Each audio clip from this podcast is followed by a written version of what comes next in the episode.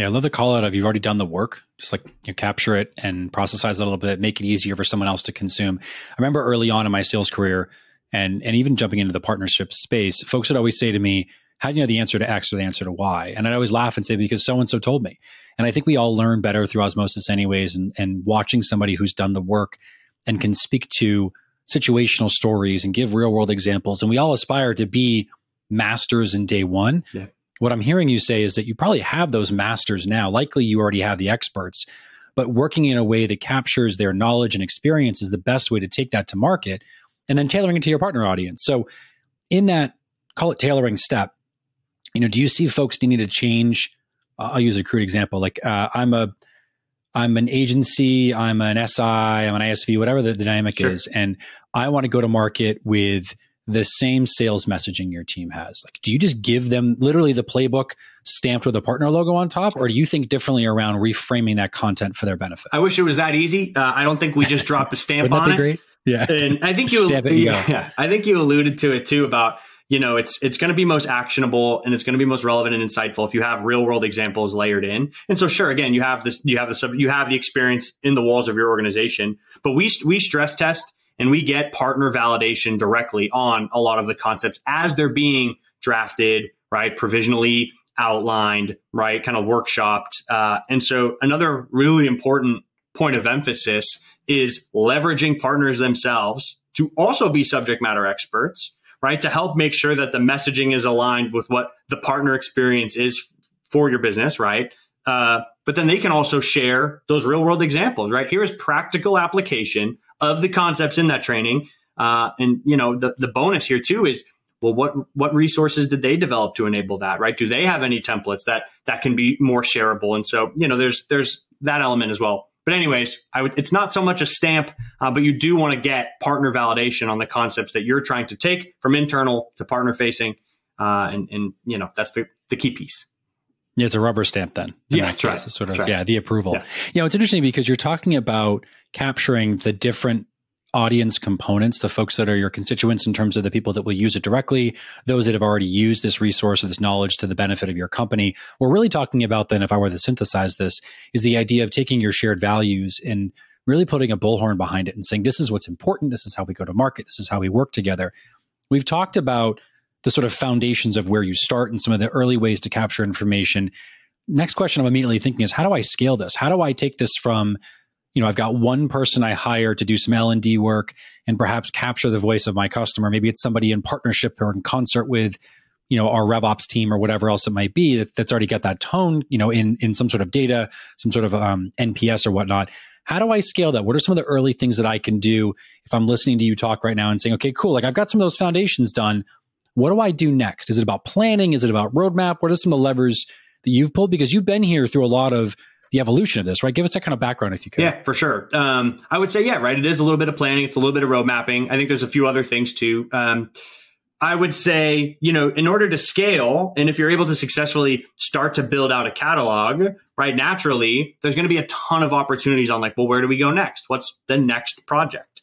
Uh, and so I think it's just as as much uh, cl- uh, how important clarity is, uh, or like where mm. we should, what we should do next. It, like that's critically important, but also being able to determine, well, what should be an omission? What shouldn't we do next? Right. And so, anyways, to more directly answer your question, I think it's, it's scaffolding alignment with your partner program, but also the top level met- metrics at your organization, right? Mutually assured success.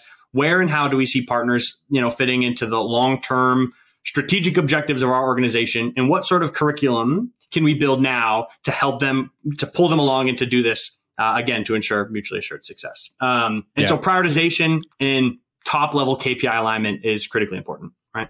Yeah i heard an expression years ago you got to align your vectors. Yes. And that feels very fresh right here. It feels like very applicable to what you're describing in terms of building some of the foundational work as far as the early you know, go to market indicators, the things that you need. You need co-marketing, you need co-selling, co-servicing, whatever those motions are that you're trying to execute with your partners. The second piece sounded like now it's the the uh, better together stories you're capturing.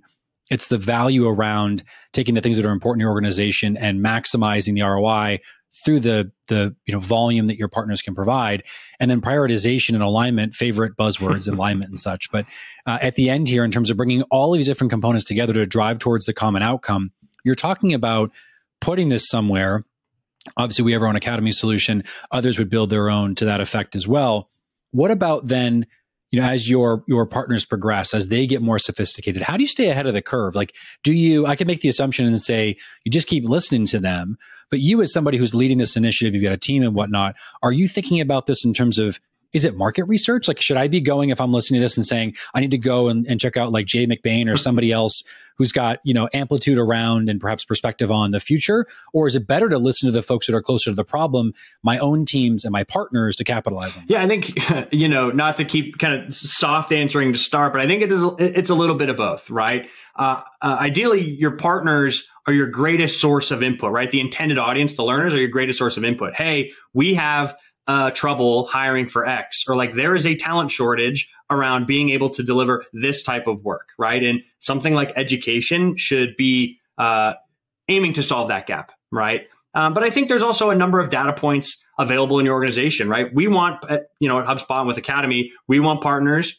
to offer and make available the services that our end customers, right, are most frequently asking for or would find the most value in. And so, sure, we have some data points as to, well, what sort of requests come from our end customers? What type of help and support do they need? Uh, what's going to be the most valuable consideration uh, when looking to join in a new ecosystem or migrating to a new CRM? And so, there's those types of data points that we, we take into account when determining, well, what is the next topic?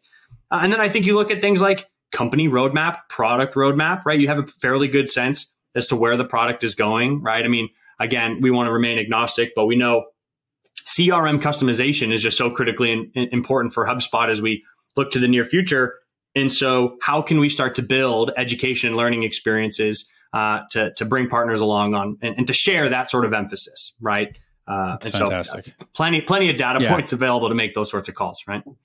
Yeah, but it's what I'm hearing you say. Just to kind of distill everything down, keep it really really simple.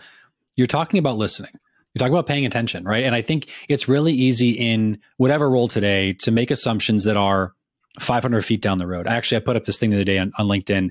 Um, self plug, forgive me for those that are listening, but I was thinking a lot about, and I learned from my mentors years ago, this idea of how high, like how high are you flying? What's your perspective on the problem? And what I'm hearing you say is you're flying at a variety of different elevations. You're looking at a problem from 500 feet as you tactically go and develop the asset and the content, but then you zoom back up to you know 30,000 feet and you're looking down the road and saying, well, what's the next priority, the next you know roadmap, the next important component as we think about building this mm-hmm. long term. So this has been awesome, my friend. This is why I wanted to bring you on. I loved your insights. Uh, if folks want to get in touch, they want to reach out, feedback, ideas, guidance, or otherwise, where do they find you on the yeah, internet? Uh, LinkedIn tends to be the best place to find me. Uh, uh, if you're on LinkedIn, you know the, the username HubSpot Kevin. Try to make it as easy as possible, but I think a good search Kevin Dunn will, will pull me up. So uh, yeah, LinkedIn, chase me down. Happy to talk about Academy, our catalog, just, you know, anybody that wants to continue the discussion, LinkedIn's the place to go for sure. I love it. I feel like I immediately have to go and change my LinkedIn handle because that is epic and fantastic. Before somebody take, you know, uh, I'll tell you this. I uh, it was either HubSpot Kevin or Kevin Bound, but I was like, that's too that's yeah, it's yeah. aggressive. I like it though. I, am in, I'm here for it. This has been fun, man. Honestly, I've enjoyed our conversation. Uh, thank you all for listening to another episode of Outcomes. Like, subscribe, and again, comment on uh, Apple for whatever reason that helps folks find us. And the more the merrier. I'm really trying to spread the message here. Share good tactical insights, and hopefully, you all enjoyed this episode. Again, Kevin, it's been an absolute blast, my friend, and take care until next time.